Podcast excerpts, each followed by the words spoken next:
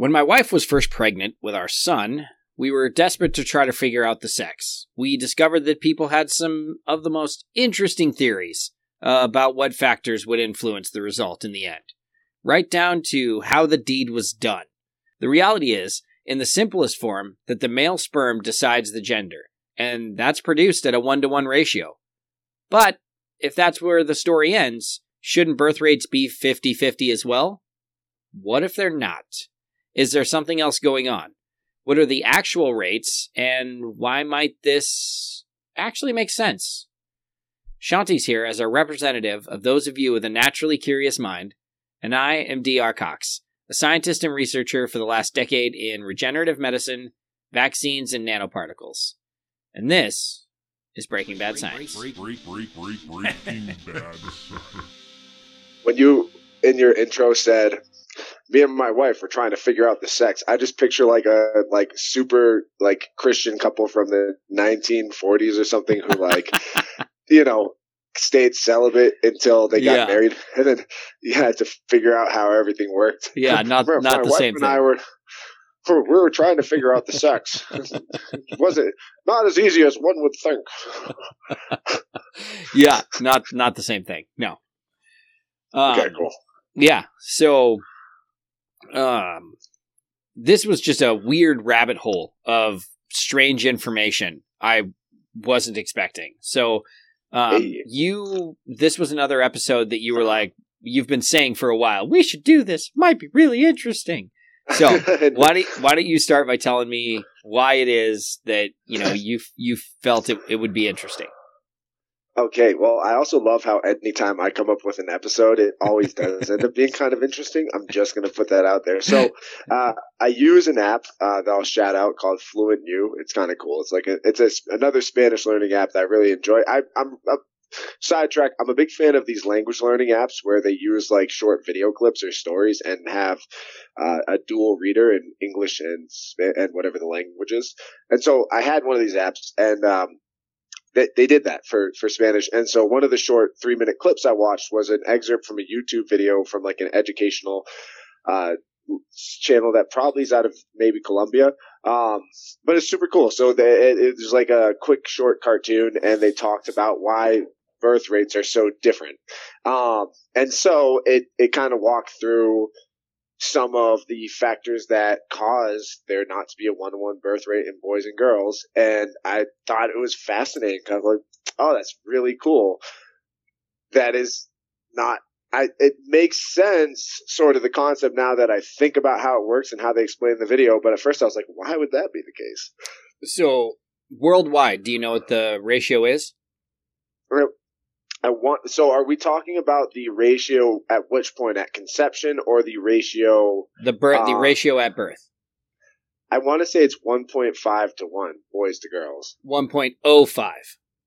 Oh, five to Yeah, 1. and, and but- but- actually, um, but, the- but but I think that there's some more numbers behind that. So that's the rate at birth. But if we're not counting um, miscarriages, I think it's higher. right. So mi- mis or so um, uh, miscarriages and things like that are uh, are a different value, and and there's a lot of sort of weird tie-ins to this, right? So I mean, obviously, the human body is incredibly complex. Uh, birth is more so, you know, if not one of the most complex things. The- Um, the, the human body is incredibly complex. While me and my wife were trying to figure out the sex, we learned that the human body is incredibly complex. No, all right, go ahead. But what we do know is that at birth, there are about 105, somewhere around uh, 105 to 107 boys born for every girl, right? Or sorry, 100 for every 100 girls. So it's 1.05 to 1, right? Yep. Now, do you know what the evolutionary reason for that theore- theoretical reasoning for that is? because guys are idiots.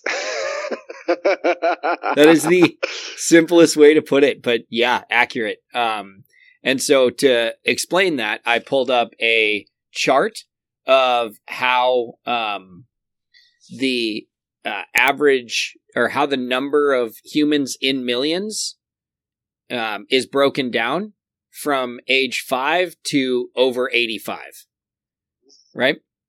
So there's about 9.86 million boys to 9.4 million girls at, at under age five.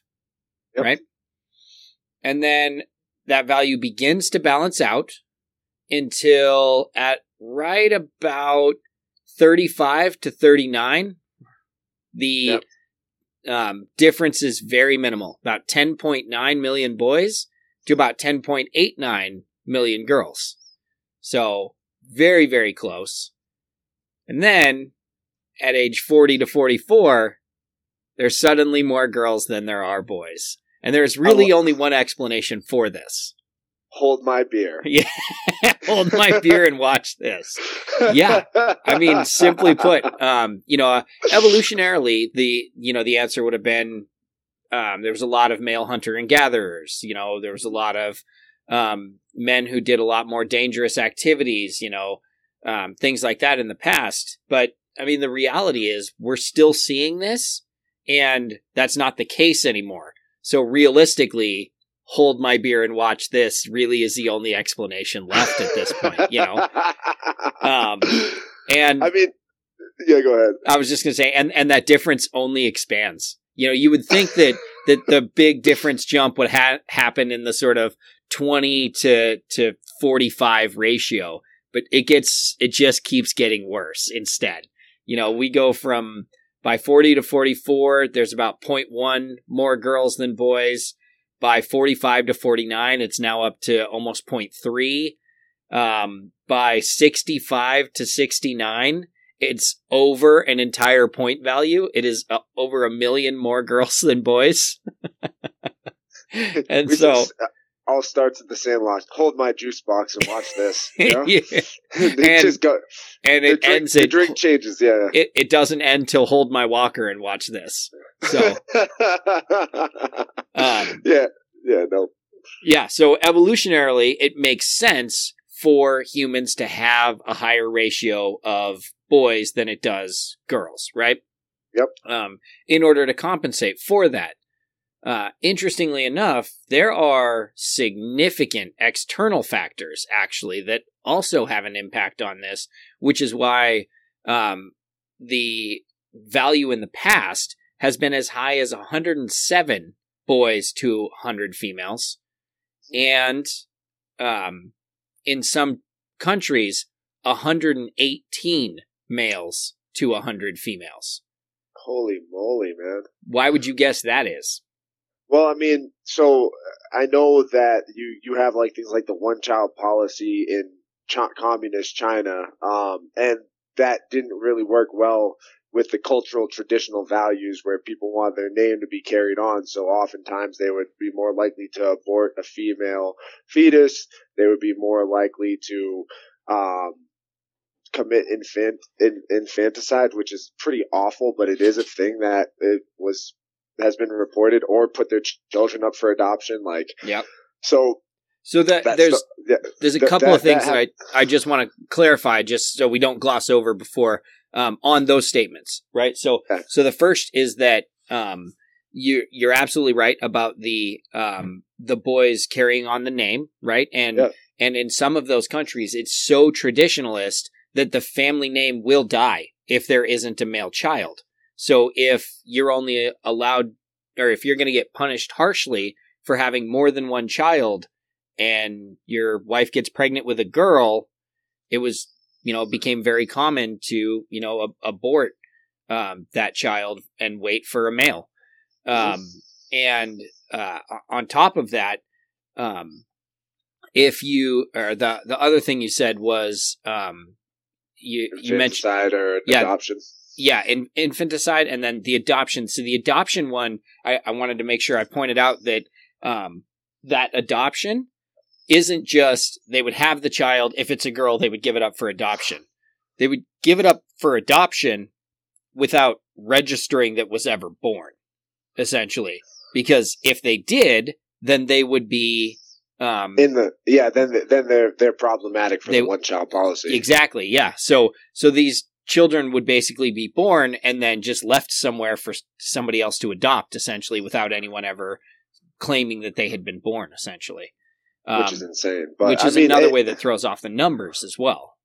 Yeah, and it's and it's it's tough, and it's no no judgment to those families. Right, none of us understand what it was like to be alive uh, in communist China during a one child policy era, and so like we can't under we can't even begin to understand the factors of how much societal pressure got put on you to keep your family name alive, and right. you know it, it, it, the truth is it just sucked for an entire couple generations of people.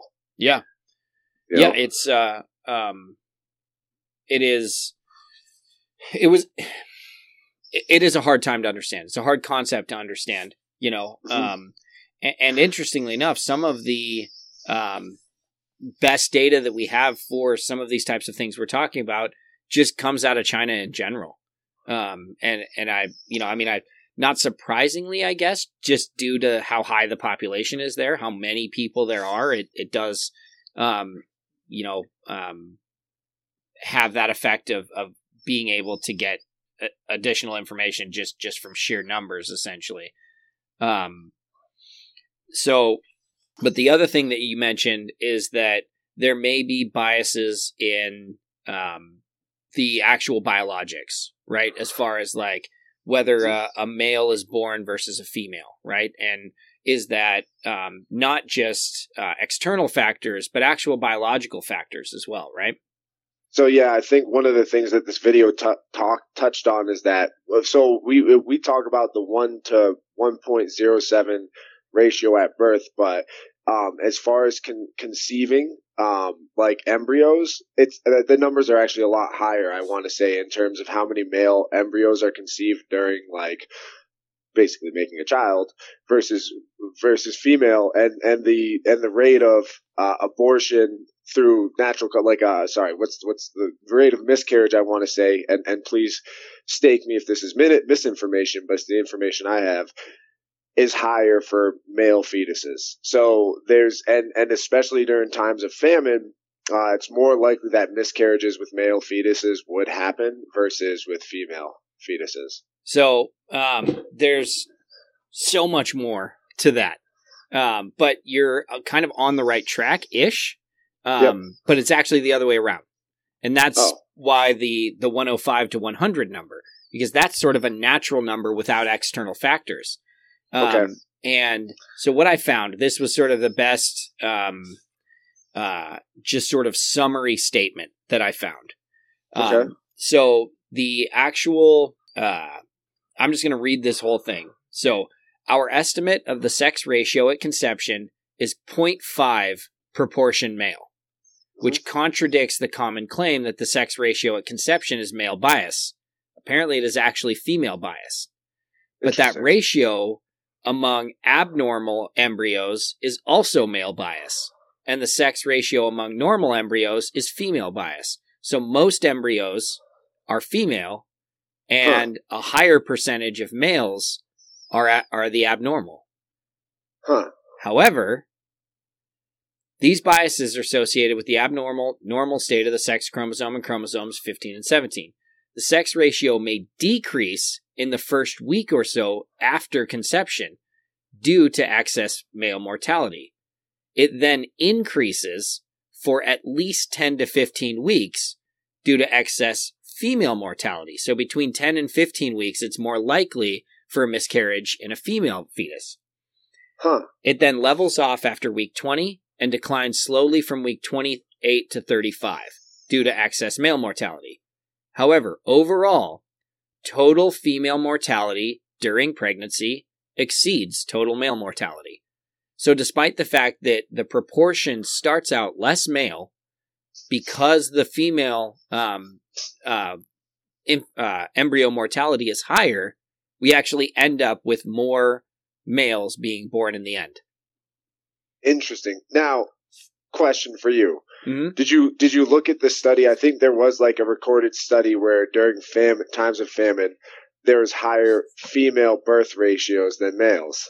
Did I, I, did I find what you were talking about when you brought this up to me? Yes, of course I did. Yeah, I, hey, I did find again. so, so let's explain that mechanism. Maybe you know, I, I'm curious to understand how that works. So I'll tell you, we don't have a mechanism because it's hard to study that concept, right? Because the only thing you can look at is um, sort of historical facts. We don't. We didn't have You the tools then to look into those. So you, you can't start a big uh, case study with a bunch of people. Hey guys, we're gonna like put you through famine, but it's totally cool. We're you know, st- we're we're just gonna figure out like with your kids if more of them if more of your male children die. No, it's, totally cool. It's for science. we're know? gonna starve you guys for just a few years and just kind of see how you know the ratios to to male to female births works out. Are you you know that's fine, right? So, no, what they did was they went back and looked at does famine influence sex ratio at birth? Evidence from the 1959 1961 Great Leap Forward famine in China. Now, I'm going to back up just slightly and ask what you know about the Great Leap Forward famine. Do you know what that is? Um, so I know that when China went through its big restructuring, um, kind of politically and as a country, um, they made they put in place policies to catch up ec- with e- economically, um, and and uh, just urbanizing rapidly. Uh, and that was around the 1950s and 60s. Because prior to that, it was it was very much a large farming country, right? Yep. And there was a it was very rural, not very developed. And then uh, Mao Zedong, I think I said his name right, Yeah. uh, came in and said, "All right, we gotta we gotta catch up." And so there were policies put in place to rapidly develop um, through a number of poor decision making, really, and and just malpractice. A lot of people ended up getting starved. There's debates as to why that was the case. Um, well, not, not so a lot, there- actually. there's not a lot of debate. So one interesting thing that happened is that there there was a and you can look this up. There was a policy about like killing, I think, crows or something like So- that. They, Yeah, they China so- did com- commit a war on crows, I believe. I, who it's not crows. I can shed a little more light on that for you. That is Go the ahead. that is No, the important but, policy. But, but but but this was something that that really um, tumbleweeded into or, or, or what's the word? It spiraled into giant famine. Yeah. So, um, what it was was um, yeah, Mao Zedong uh, identified three pests that were a huge problem for urbanizing the country and um, being able to take this great leap forward. Those pests were rats, mosquitoes, and sparrows. Sparrows. they And committed war on sparrows and so- lost. he actually he he inspired his people to go to war on all three of these pests and they were successful on one of them Sparrows. sparrows indeed and what he didn't know was that the sparrows were eating the locusts which eat crops and so what they did was explode the locust population. And it ate all of the crops in China, basically. And, you know, while other policies sig- had significant effects, you know, the, there's really no doubt that this one policy had a huge impact on what would lead to the, this giant famine in China. Yeah, this was the first. Well, actually, this was actually the second big fail we've taken when committing war against animals. The first being the Great Emu War. A great war, wars on birds in general. Just, it's not a good idea. ju- Just, just don't do it. If you're, don't, you know, if you guys want to, listeners, look up the Emu War in Australia following World War One. yeah. Long story short is that a bunch of Australian soldiers got their butts kicked by a bunch of giant birds. Yeah. uh, who basically came in and stormed and took over a farm town and occupied it successfully. Um, which I, I think we talked about this before. Ended up, we ended up winning, or Australia ended up winning against the emus by building fences. but but the military might of Australia was not successful in that war. No, Uh, they were they were not. They got their butts kicked. Yeah. they got they got it handed to them. Anyway, so the the sparrows, and the sparrows were killed. Locusts took over. So People the- started starving. The moral of the story is is no no war no wars on birds. But um yeah, so that that was a, a big spark in the famine. And then from that they were able to generate the the data for this study, um, which basically when they looked at sort of birth rates and, and things like that using retrospective birth histories of 310,000 Chinese women collected in a large national representative sample survey, Uh, the study identified an abrupt decline in sex ratio at birth between 1960, um, which was over a year after the Great Leap Forward famine, and October 1963, approximately two years after the famine ended.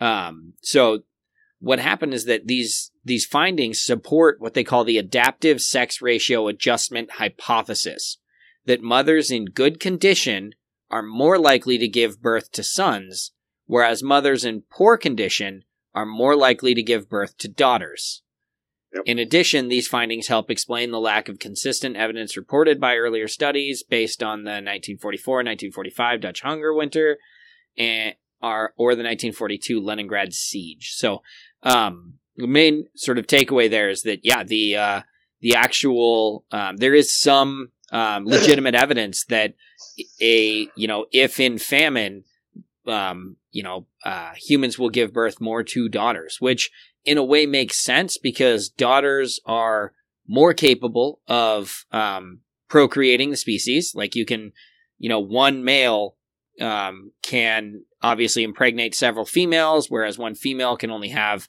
um, one gestational period at a time. And so, um, to to vastly inc- re-increase the population in times of trouble, more females would be required to do so. So there is an evolutionary reason for that.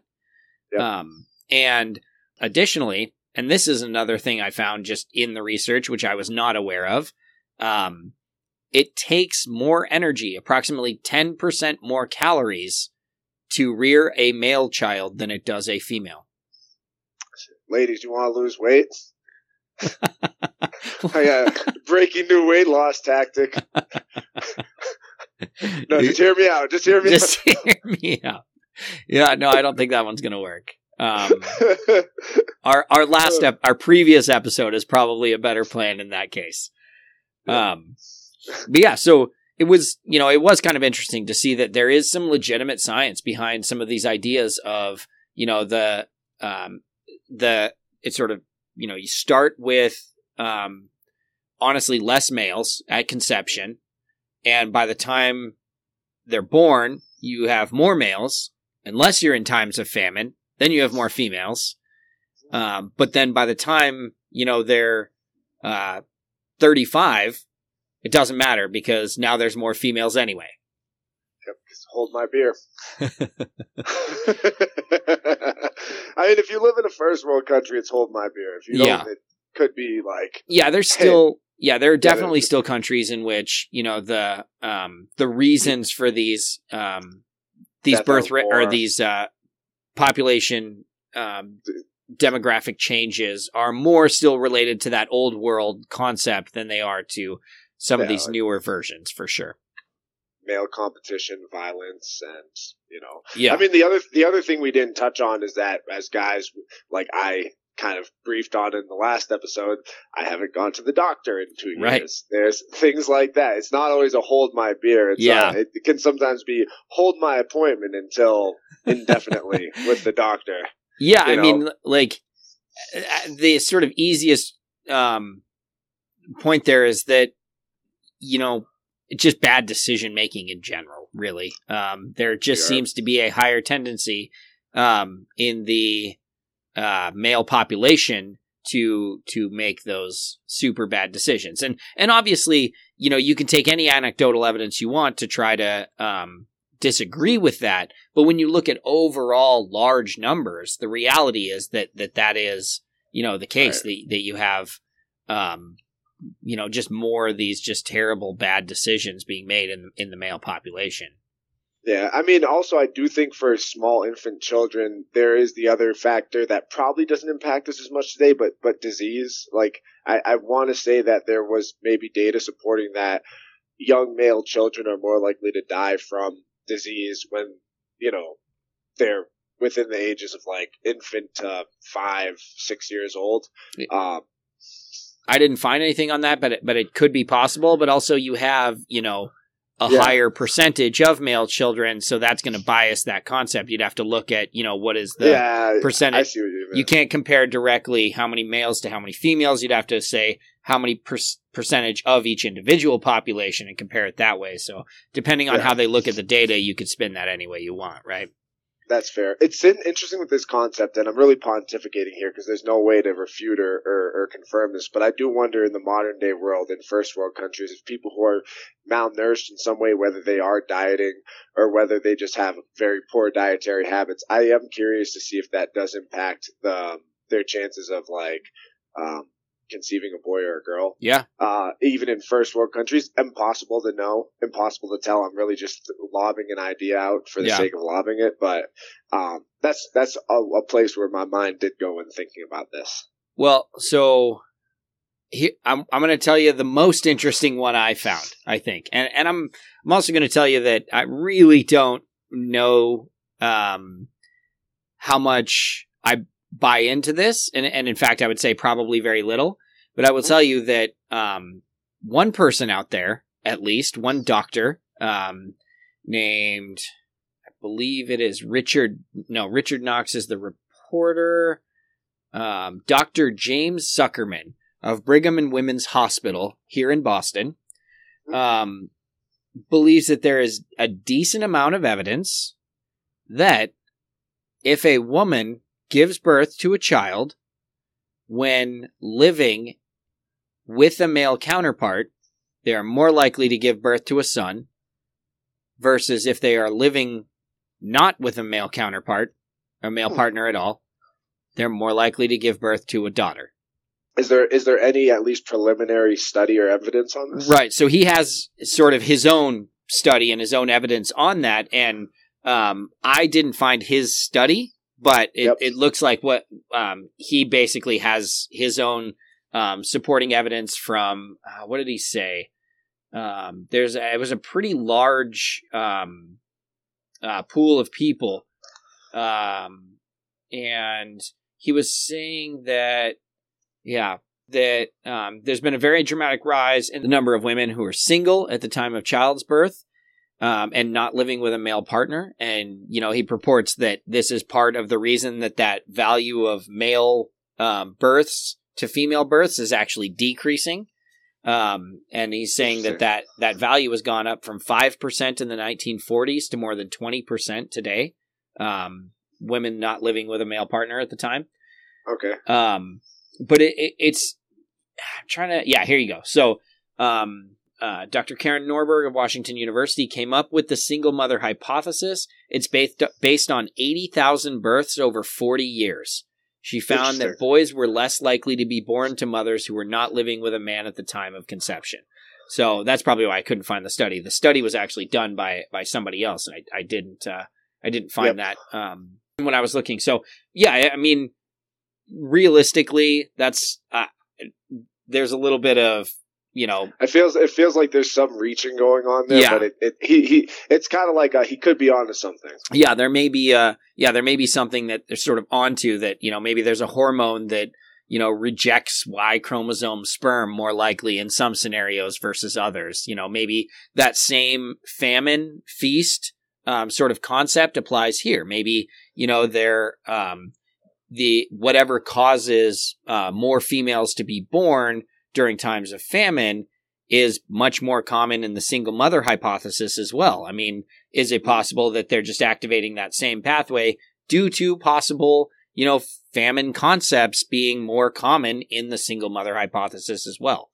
So hmm. hard to say. Oh, Hard to say, but very cool stuff. Yeah, I, I, yeah. I, I, I'm s- I, I, I'm having my own little "I told you so" moment, only because I now re- I see it in your face that you're realizing that there was more to un- unpack here than you thought there was. Yeah, it was it was more inter- it was certainly more interesting than I thought, and and it's not the first time that I've ended up saying that, and but I this is the one I've probably avoided the longest as far as like you suggested it, and I I avoided it for a much longer time than than stop dabbing. I'm done with you. yeah, so um, no, it, it was kind of cool um, to to see how sort of strange uh, the biology really is, and how it's not just a um, Punnett Square, essentially. Which you, do you know what a Punnett Square is? No. Okay, so um, a Punnett Square is basically you have um, the the two or the possible genes, the two possible genes from the, from the mother, which would both be X chromosomes, and then you have the two possible genes from the father, which would be an X or a Y, and then uh-huh. you show the possibilities of how those match up. So you're yep. either going to get an X and an X, or the other X and an X, or you're going to get a Y and an X or a Y and an X, which is how it ends up being 50 50 theoretically to say you basically are going to get male or female. I mean, in my life, I've had an X, I've had an X, and I've asked why about the last X. You know, just Punnett Square. Pretty dating. much the same thing. Yeah. Yeah. Yep. Exactly the same thing. Perfect. Um, I have no further questions. I'm fully satisfied with my moment here. I'm I'm noticing, yeah, for sure. I mean, definitely not as satisfied, quite as satisfied as we've been with some other episodes, for sure. But um, it's uh, the golden ratio. Anyway, that was your idea. That idea just favored me a lot. Yeah, that's true. I did bring that one up, and I I will always regret it. I think. sorry, sorry, I'm just mathematically gorgeous, dude. I don't know what to tell you. Never. This is going to be on every episode at this point. I'm never going to get rid of it, bro. I am mathematically absolutely gorgeous, and I don't know. I, I I'm not going to be ashamed of it. That is all Math the time we it. have. Um, Math supports it. All right. Um, did you have anything else that you wanted to talk about? with this? Other other than me being right no, and mathematically no. gorgeous? Other than that, no. yeah. Other yeah, than no. that. No, I'm, I'm all set. All right. Um, well, if you like this, you know, uh, look us up on Facebook or Instagram. Follow us. Uh, subscribe. Follow us on Spotify, Apple Podcasts, uh, Podcast Addict, whatever it is that you use.